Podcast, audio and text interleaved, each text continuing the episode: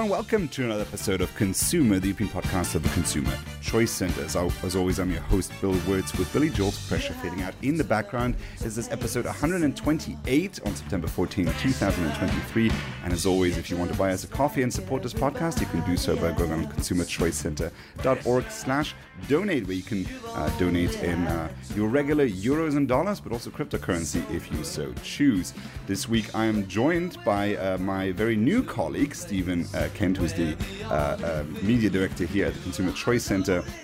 And we wanted to give the opportunity to to, for you to get to know Stephen, uh, find out more about what he does here at Consumer Choice Center, and uh, and yeah, get a bit of a, filling in on sort of the work that Stephen is doing. So, Stephen, good to have you. Bill Wirtz, nice to be on the podcast. Thank you. So, tell us a bit more uh, about you. Where are you from? What do you do? What's your mission here? I'm a North Carolina boy. Uh, I came to work in Washington, D.C. in 2015. I, I was introduced to sort of politics and really the idea of government intrusion in markets uh, when I was introduced to this organization called Generation Opportunity, which uh, ended up becoming Americans for Prosperity. But um, in my town of Raleigh, uh, food trucks were being run out of downtown areas and the local government there was working on behalf of the kind of the food and lodging association so the restaurants right uh, to make food trucks leave the downtown area uh, and do all their vending of services in some obscure parking lot on the other side of town. Um, and they were doing this, of course, in the name of safety and protecting, uh, you know, consumers uh, going out to get their lunch or whatever from poorly made truck food. And uh, so this was my introduction to politics and organizing. And I did a door knocking campaign, and I learned the learned the ropes of just talking to people about your right to, to choose. And so that was it. I got interested in politics and policy went to Washington, D.C. to work for this organization.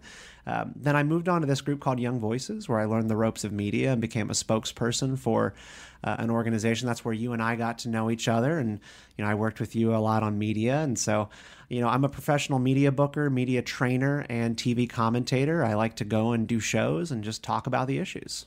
Stephen Kent was interested in politics from a very young age. For all the Succession fans, understanding uh, understanding the reference there, um, Stephen, the media landscape in in the United States. Um, is very different than the European one. It's uh, it's certainly one that is uh, flashier. It's the breaking news, very short segments with guests.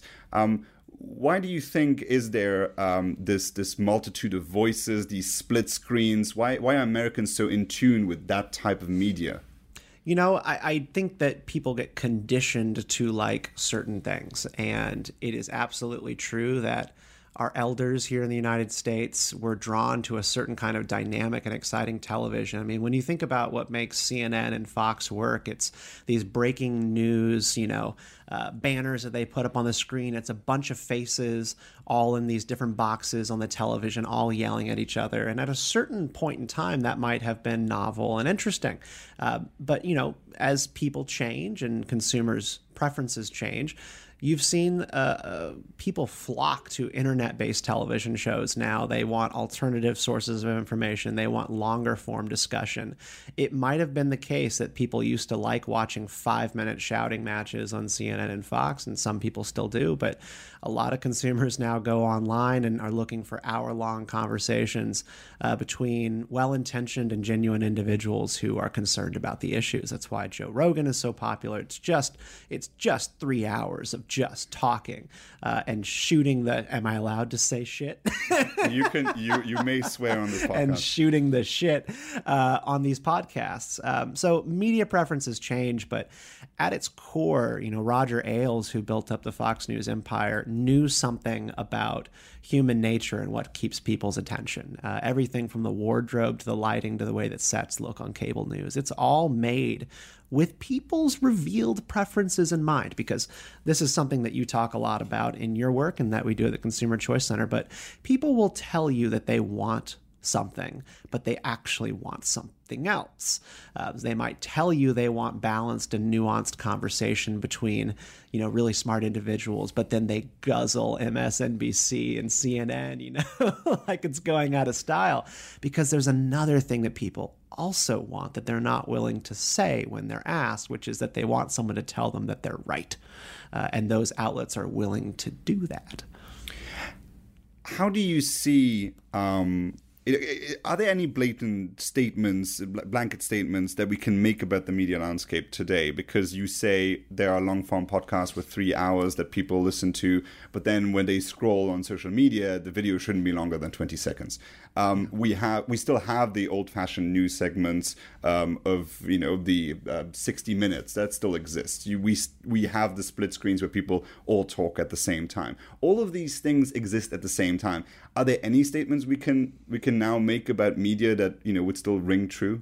Yeah, I think there's something that my dad told me when I first got started doing media commentary back around 2017. Uh, I got my first cable news appearance uh, based on an article that I wrote having to do with a controversy in Hollywood. And I was uh, going to be on Fox News. I went and I did the interview. It was super interesting and fun.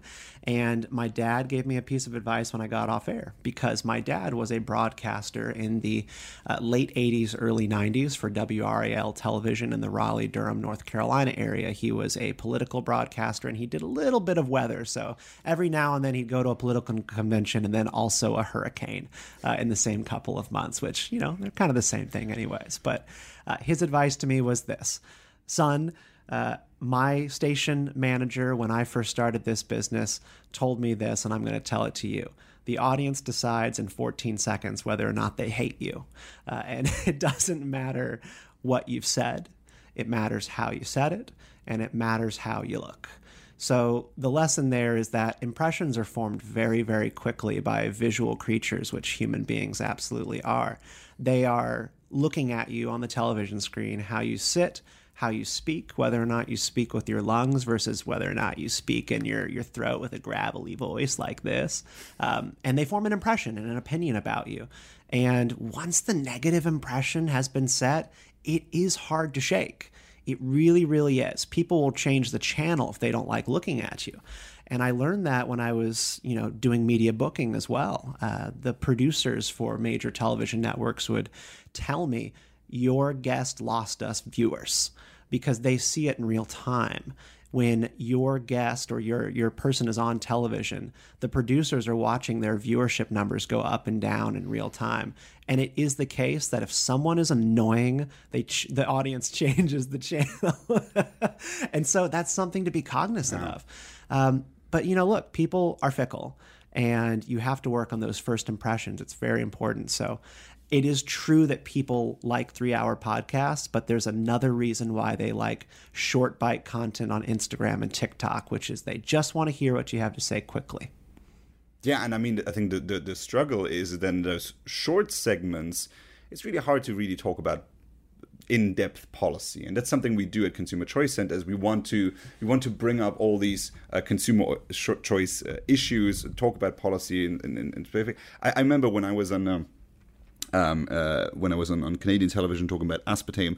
These are such complicated, long discussions we'd have to have about the institutions, the agencies, the scientific bodies that analyze this, uh, the, these chemical compounds. And it's really hard to press that into a five minute segment because you always feel like you didn't say enough because you're really into the topic, but then it's really hard to get that across to uh, to an audience. Um, and and and I think that's probably the challenge of your work to try and get us on uh, on media because some of this sounds a bit niche, even though it affects consumers more directly than any hearing or investigation into the former president would have. Mm-hmm. People have a tendency of, um, you know, removing themselves too much into the sort of the, the, the political game because that is flashier but the things that that, that affect them on a day to day are a bit harder to harder to pitch. I assume that's probably uh, that's probably something you see and sort of you know how do I how do I get any producer interested in yeah. the sugar tax or whether swimming pools are available? You know these. Things. Yeah, you, you got to be able to make the connections to the things that people care about in their everyday lives. Um, over at the Blaze, uh, Glenn Beck, who used to be at Fox News, one of their slogans is uh, enlightenment mixed with entertainment. And, you know, that's kind of what people come to these things for. You know, as a podcast junkie myself, I listen to shows that are enjoyable to listen to. So the production quality has to be good. I don't want to hear slamming doors, cats meowing. I don't want to hear like echoey rooms. I, I want to be able to listen to it and relax while I'm doing some work or I'm working out or cooking food. This is a big part of, you know, the the routines of audio audio listeners. And you also want to enjoy the voices of the people who are on there. So it's again it's like important for communicators to be trained in how not to use vocal fry how to speak with their whole voice how to not use filler words and annoy the crap out of people with uhs and ums and likes and stuff like that. You need to practice these things. So I think that that is really what matters. I'm a I'm a show business person and I try to use those skills for for good ends at, you know, advocacy organizations like the Consumer Choice Center. Just be aware of what makes people want to listen. The average listener of any show, they just want to say something smart over dinner in a couple of hours when they go see their friends or family. And so you're trying to give them something that they can share that they want to talk to people about. There are, of course, policy junkies who really want to learn. And when you're talking, they want to hear every angle of it. They want to understand the policy in a way they never have before. But a lot of folks want to be entertained and they want to take away one nugget at the end of that conversation. Oh, that is fantastic advice for all the uh, for all the people listening who might be interested in eventually appearing on a uh, on a program uh, as well.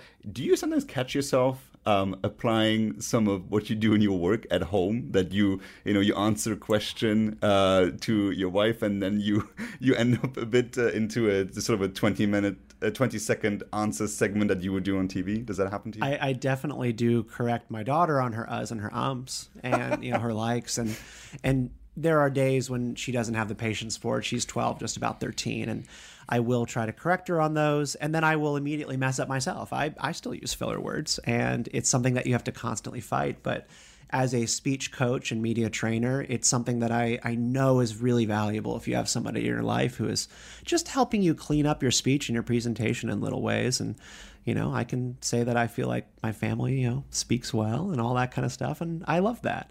But I do find myself bringing that into my house uh, on occasion. And are those, are there still instances where um, all of the advice goes out the window because the the personality of the personality that is on TV on the program is just so unique. I mean, you look at somebody like RFK, um, who you know has because of his health this, a bad voice. I mean, right. you can clearly say that. It's it's especially at the beginning. It's hard to What's listen. What's the condition that he has? Um, it's, it's I, I, don't know exactly what it's called. I would mess it up on on, on, on this show, but it's it, it's something that makes his voice very. For, for the listeners who don't know, uh, this is. Um, uh, Robert F. Uh, Kennedy Jr., who is running for president uh, in the yeah. Democratic uh, Party, and and it's it's it's scratchy as if he ha- as if he has a throat ache or something, and it makes it it makes it makes it hard to listen, and yet so many people will listen to a two-hour segment with him. It's and called spasmodic dysphonia. Oh right, it's like a chronic neurological voice disorder, and it, it just degrades the quality of your your vocal cords. Yeah, try saying that three times very fast. That's uh, that's a tough one. Um, and or, or just take someone like Donald Trump, who has a you know uh, a, a, very two three syllable uh, word vocabulary and and is you know repeats himself. He has the best vocabulary. Many people say you do him very well. Uh, it, it, very self-aggrandizing, and and yet people want to listen to him, not just because he's important, but because you know he says just ridiculous things. Um, so so can somebody learn to become unique or do you just have to be that type of person to be appealing to an audience? Oh that's a great question. I, I don't know. I mean why why is it that our world leaders and the most interesting people in the world also tend to make for really great snl impersonations on, on saturday night live you know like famous people people who rise to prominence and power in media in politics they are interesting and unique in just enough of a way that a Saturday Night Live actor in New York City can figure out that one thing that's really interesting about the way they talk and all that kind of stuff, or the hand motions. So everybody's got their thing. You know, Obama has his thing. I, I know immediately like one of his ticks. You know, he puts his hand out with his thumb every time he's speaking, and that's like his authoritative way of delivering a message. And of course, if you are doing a mockery, a mockery of Obama or a skit, that's what you have to do. So, look, I think people have to lean into their strengths, but they also have to be aware that enjoyers of entertainment tend to have a couple of red lines, uh, which is that they want you to try and at least speak in a way that's intelligible, interesting, or memorable. Right. And um, just to just to extrapolate very briefly for the European audience before we talk about sort of the, the, the essence of consumer choice and what we're trying to do at Consumer Choice Center is um, I'm, I'm, sure you you follow a, a, fair amount of European media. Um, you know, the, the, the the differences must be quite striking. A BBC news segment is delivered fairly differently, very calm voice. No matter how big the catastrophe, uh, it will be uh, it will be delivered fairly fairly differently as to yeah. the breaking news where everything explodes at the same time on the screen. Um, do you make value judgments on that? Do you say like, ah, oh, if, if, if only if only all media could would sound like PBS, um, it, it, we would we would have less of a polarized society? No, I think the the polarized society pre-exists the the polarized media. The media exists to serve the desire for polarized content. Uh, the media look at the the kind of opinions that people have, the divisions that exist in society, and they adjust accordingly. I really don't believe that the media creates the the polarization; they just feed off of it uh, and become even more powerful. Uh, I don't I don't know much about about kind of the way in which European broadcasters speak, but like you were saying, it's sort of matter of fact, and I enjoy listening to that type of content. I prefer listening to NPR, sort of an American radio style that is very I don't know. I consider it British by nature. It's just it's like a librarian is speaking to you during Very the broadcast, so. and I I enjoy it.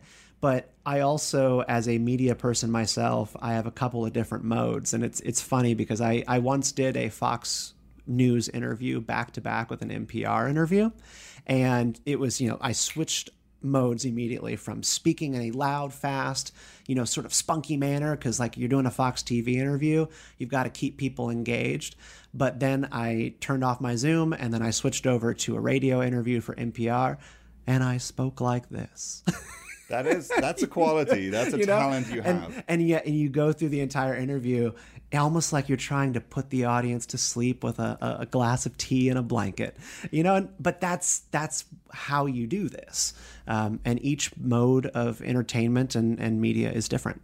Yeah, I, I, I've had listeners tell me that they do fall asleep to this podcast, and I'm not sure how I feel about it. Um, no, I, I, think that's that's okay because you can't fall asleep to something that's annoying the crap out of you. That's fair. That you know, fair. if it's enjoyable, it can put you to sleep. My favorite music uh, that I always listen to on an airplane is like this, you know, metal band, right?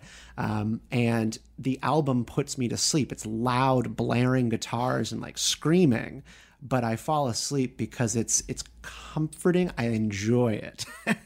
and so if someone's falling asleep during your podcast, I don't find that to be an insult. It means that, you know, they're chill. I, I, I, do appreciate that. And what, what is what is also interesting is how language. This is maybe an interesting nugget that I like to talk about on the podcast um, of information on a on a on a talk show in France everyone will speak at the same time. That is, everyone talks over each other. That is very normal. In Germany, that doesn't really happen as much. And there's actually a language difference in there. In, in German, the verb is at the very end of the sentence. So you might get a bit of a surprise when you think you know how the sentence ends, but at the very end of the sentence, the verb shows up and that will change the entire direction. So you have to you let have people, yeah. you have to wait until the end of the sentence. While in French, that is not the case. So it's easy to interrupt because you sort of, you, you can make an assumption as to how the sentence is going to end. See, that's such an interesting little little tidbit. I feel like I learned something today that I will share at dinner later, and it will make me feel smart. You know. there we go. There we go. Now we have the highlight for the uh, for all the for all the uh, the people on X uh, that get the that yeah. get the two minute clip. Um, so uh, I want to talk about uh, the, the, the mission that we have at Consumer yeah. Choice Center, which is to increase choices for consumers by in- by increasing uh, competition on the marketplace, so that you have the best quality products at the lowest price and available as often as you as you would like. Um, it seems that uh, to some people there is a political implication to uh, to that. It's like either they think it's a it's a it's a left wing idea because we're trying to legalize things that you know mm-hmm. just uh, uh, conservative people would disagree with, and then it's a right wing idea because it, it in, you know that's a, that's a free market principle and that is contrary to to what some people believe. How um, what, has been your response when you when you when you talk about consumer choice?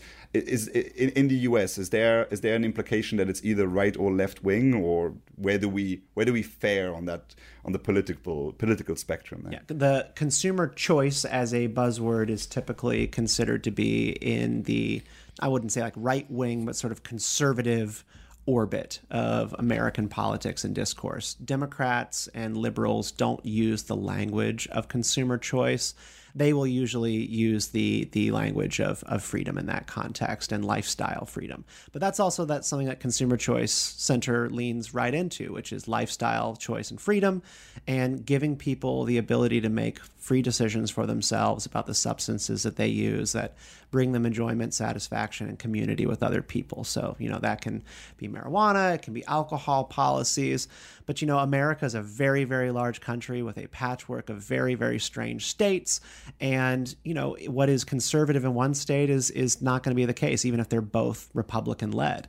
You know, North Carolina is purple, so it's it's Democrat and Republican. It's very very mixed, but it is a conservative state in its bones. However, this same state also still has a lot of blue laws in place that you know prevent you from getting a beer or, or, alcohol on a sunday and that kind of thing. But at the same time they might legalize gambling because it's a, a free market and free choice issue. So you know people's values collide in all sorts of interesting ways. But what it comes down to at the end of the day is do you believe in people to make decisions for themselves? Or do you think that it is your job to make decisions for them in their best interests and so this is something I wanted to bring up because I remember a couple of years ago when I was when I was starting to write uh, for Consumer Choice Center is uh, I believe the name is Cass Sun- Sunstein. Cass Sunstein, the uh, nudge, right? Precisely. Who uh, I believe used to be an advisor for uh, President Obama as yes, well. Right. And he writes in, in, in his book, books, I should rather say, that um, the whole aspect of marketing essentially distorts the idea that consumers make free choices. You you are bombarded with advertising, whether that's on YouTube or the, the listening to a podcast if you're not uh, if you're not on any of the premium services for podcasting.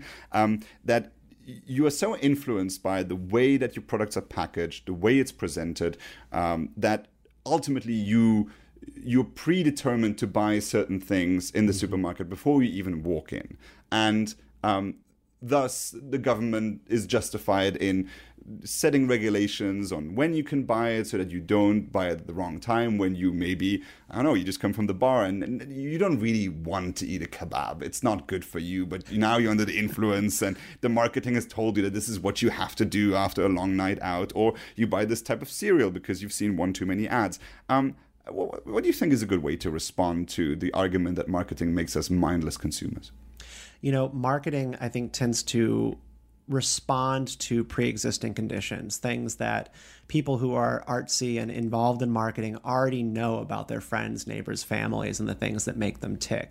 They're speaking to something that people want but aren't willing to say.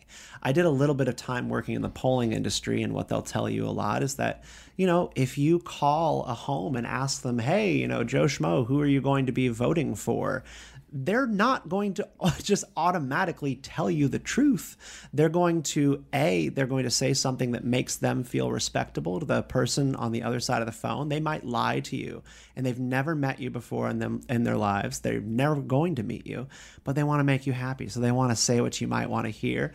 Or their wife might be nearby and they're not going to say who they're actually voting for in the presence of their spouse. So, you know, people do all sorts of strange and weird things based on conflicting incentives, which is to say that consumer choice advocates tend to believe that people are complicated and that the kinds of decisions they make are so multifaceted and influenced by so many factors, you cannot truly predict behavior uh, liberals, progressives, and opponents of, consu- uh, of consumer choice. Again, sometimes conservatives in, in the US oppose consumer choice as well, but progressives tend to have a very skeptical view of individual autonomy and freedom. They believe that people are wired or conditioned for certain kinds of behaviors, or that they can be rewired for certain behaviors. And there you get the fundamental divide. Do you believe that people are born with free will, or do you believe that they are not? I think marketing is more of a mirror. It is not something that nudges you towards a certain outcome. and it would be hard to imagine that you could convince people to buy something fundamentally different in the first place. I mean, I, if you have light bulbs, you are unlikely to supplant them completely with candles, uh, even though some people might be interested uh, in doing that. Uh, at, at, a certain level of comfort, uh, there's there's really uh, only so much you can do, and your product quality also has to match what people are anticipating when they go when they go buy it in the first place. Um, what do you identify currently uh, in the United States? Uh, again, you know, we have a largely uh, um, European audience uh, as the the currently the biggest impacts on, uh, on, on on consumer choice. Of course, I would assume that mm-hmm. you know the dwindling purchasing power is probably one of them, even though Americans have a much larger purchasing power than most Europeans. Uh, but if if you had to pick maybe one or two different issues where you say this is sort of where there's the most work for us to do here in the United States, um, what would that be? Yeah, I'm not sure if it's the most work, but I know the biggest threat, and it is Lina Khan at the Federal Trade Commission in the United States. So this is a 34 year old Yale graduate who now leads the most powerful trade commission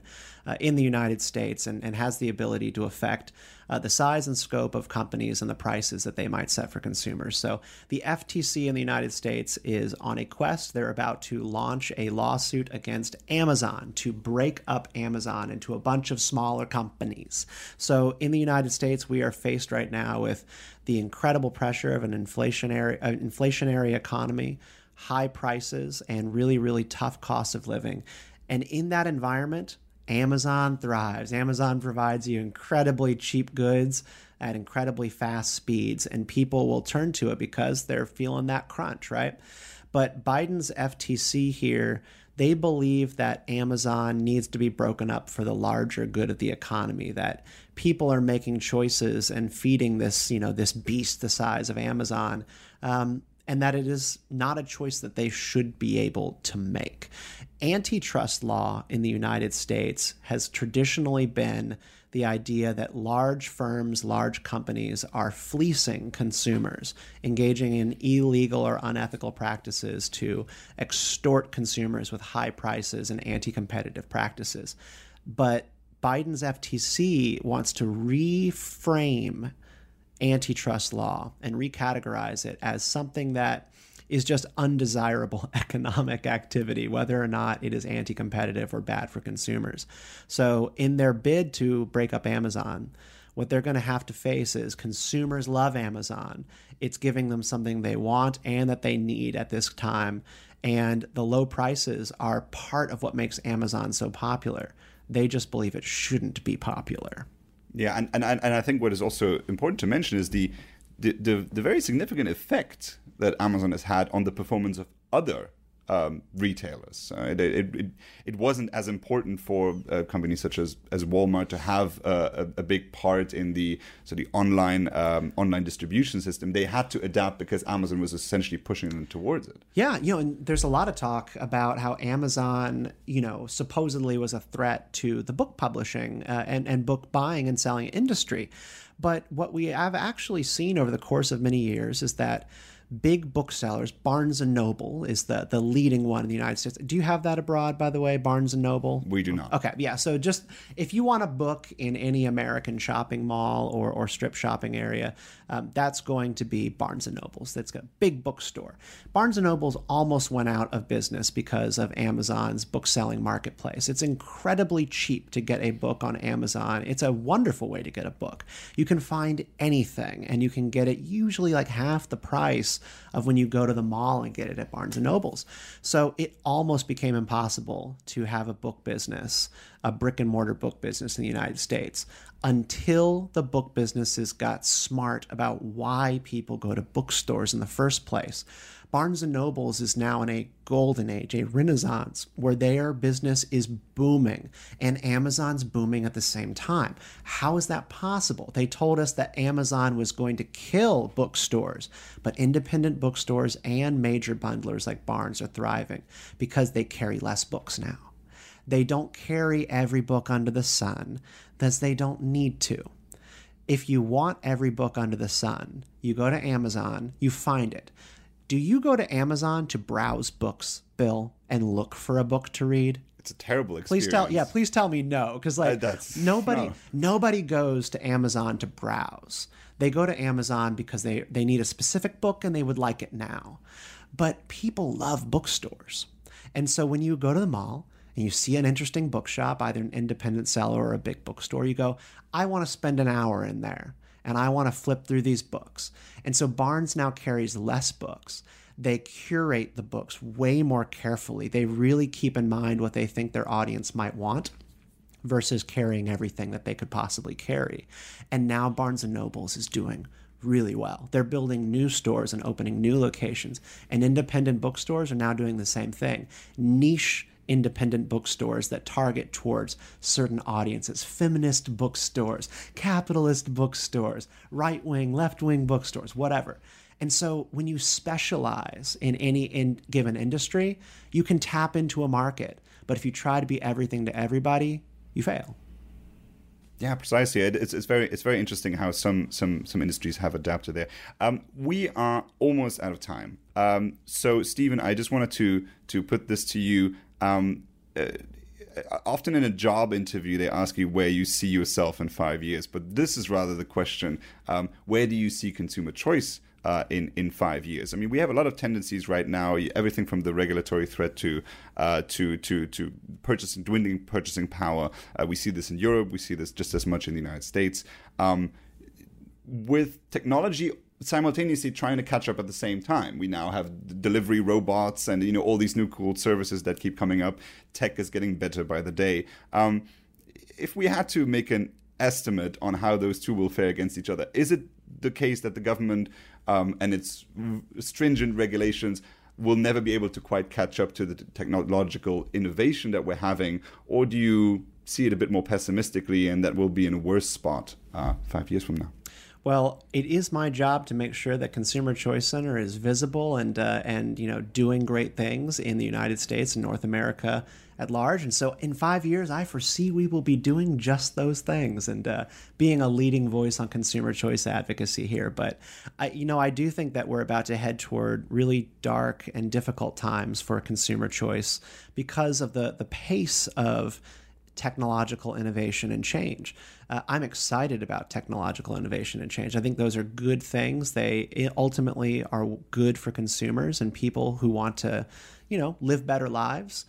But the power of nostalgia and remembering the way that things used to be and the fear and anger that innovation can often stir up creates a backlash in which you know you, you've got to fight for people's right to choose the kind of products that they want to choose. So, you know, we've just got a, a, really big fight ahead of us in this time of a lot of rapid change because there are going to be forces trying to push us ahead. There are going to be people trying to drag us backwards and people trying to stop the sun from setting, if you will. You know, they just don't want things to ever change. And consumer choice advocates like us have to be nimble and ready to, to just dive in there on, on behalf of the consumer at any time. We have a lot of work to do. Where can people find you on the socials? Yeah, I love Twitter. You can find me on Stephen underscore Kent eight nine, and I will say X over my dead body. well, let's see how long you'll get away with it. Eventually, there will be people who only know X. Uh. It's true. Then I'll be really, I'll, I'll come across as strange. But uh, Stephen underscore Kent eight nine on uh, X, the platform formerly known as Twitter. thank you so much, Stephen, for joining the ConsEUmer Podcast. Thank you, Bill. And thank you all for listening to the ConsEUmer Podcast. Please rate us on all the platforms that allow you to do that. And I'll uh, yeah, we'll hear from you next week on, uh, on Thursday. You have to learn to pace yourself. Pressure. You're just